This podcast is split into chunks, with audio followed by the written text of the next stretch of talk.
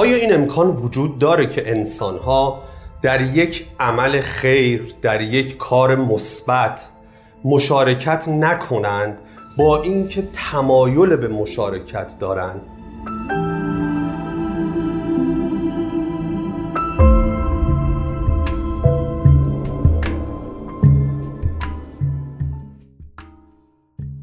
تحقیقات نشون میده که بله، این امکان وجود داره.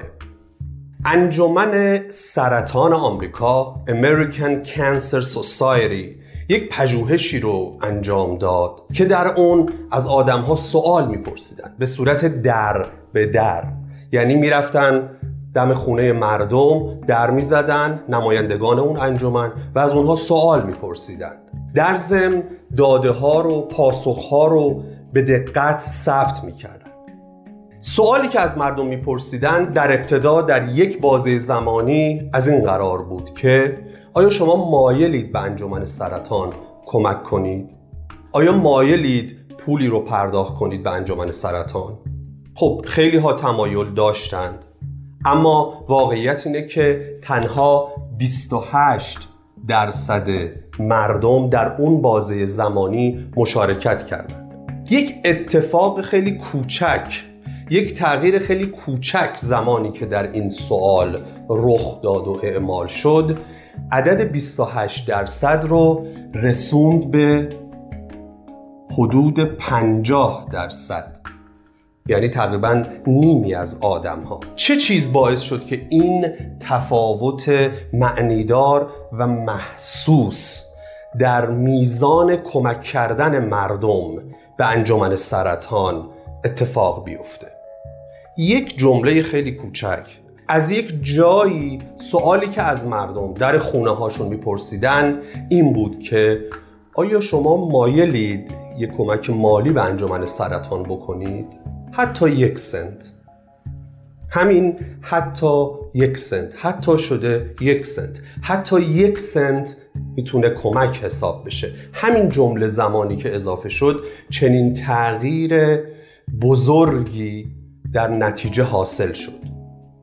ممکنه کسی فکر کنه که خب با گفتن اون حتی 1 سنت هم میتونه کمک کنه. با گفتن این تک جمله احتمالاً میزان کمک آدم‌ها کم شده و آدم‌ها رفتن به سمت اینکه عددهای خیلی کم مثل یه تک سنت رو کمک کنن. اما واقعیت اینه که در این دو حالت وقتی که قیاس کردن دیدن متوسط، یعنی اوریج کمک‌ها در حالت اول و حالت دوم تقریباً تغییری نکرده. پس چه چیز باعث شده بود که آدم‌ها در وهله اول در اون بازه زمانی ابتدایی کمتر کمک کنند و در بازه زمانی دوم مشارکت بیشتری داشته باشند؟ اینجا بود که دانشمندان این مجموعه بر اساس تحلیل‌هاشون به این نتیجه رسیدن که در اون بازه ابتدایی اتفاقی که نمی‌افتاد این بود که شرایط برای آدم‌ها شفاف نمی‌شد، پارامترها مشخص نمی‌شد، مینیمم قابل قبولی حتی گفته نمی شد و آدم ها در یک شرایط مبهم قرار می گرفتن. حتی اگر دوست داشتند کمک کنند، پاره از اونها کمک نمی کردن و دچار پدیده‌ای می شدن تحت عنوان فلج اقدام، شاید بشه ترجمه کرد، یا اکشن پارالیسیس. چه زمانی این اتفاق میفته؟ زمانی که ما یک بازه خیلی وسیعی از انتخاب‌ها رو داریم در این حالت اول و نمیدونیم کدوم انتخاب قابل قبوله، نمیدونیم برداشت آدم‌ها از تصمیم ما چطوره. یعنی اگر من مثلا $2 بدم خیلی بده، اگر نکنه من $5 کمک کنم و دیگران $100 کمک کرده باشن و من آدم خسیسی به نظر بیام که آب از دستش نمیچکه، نکنه چنین تعویل‌هایی، چنین تفسیرهایی نسبت به شخصیت من ایجاد بشه. اما زمانی که اون مینیمم قابل قبول، اون پارامتر، یک حدی براش گذاشته شد، یعنی گفته شد هر سنت میتونه کمک کنه یا حتی 1 سنت کمک به شمار میاد، آدم ها مشارکت کردن و جالبه که میزان مشارکت آدم ها، یعنی متوسط اندازه مشارکت آدم ها تغییری نکرد، فقط مجموع مشارکت ها به طور قابل ملاحظه و ملموس و محسوسی افزایش پیدا کرد.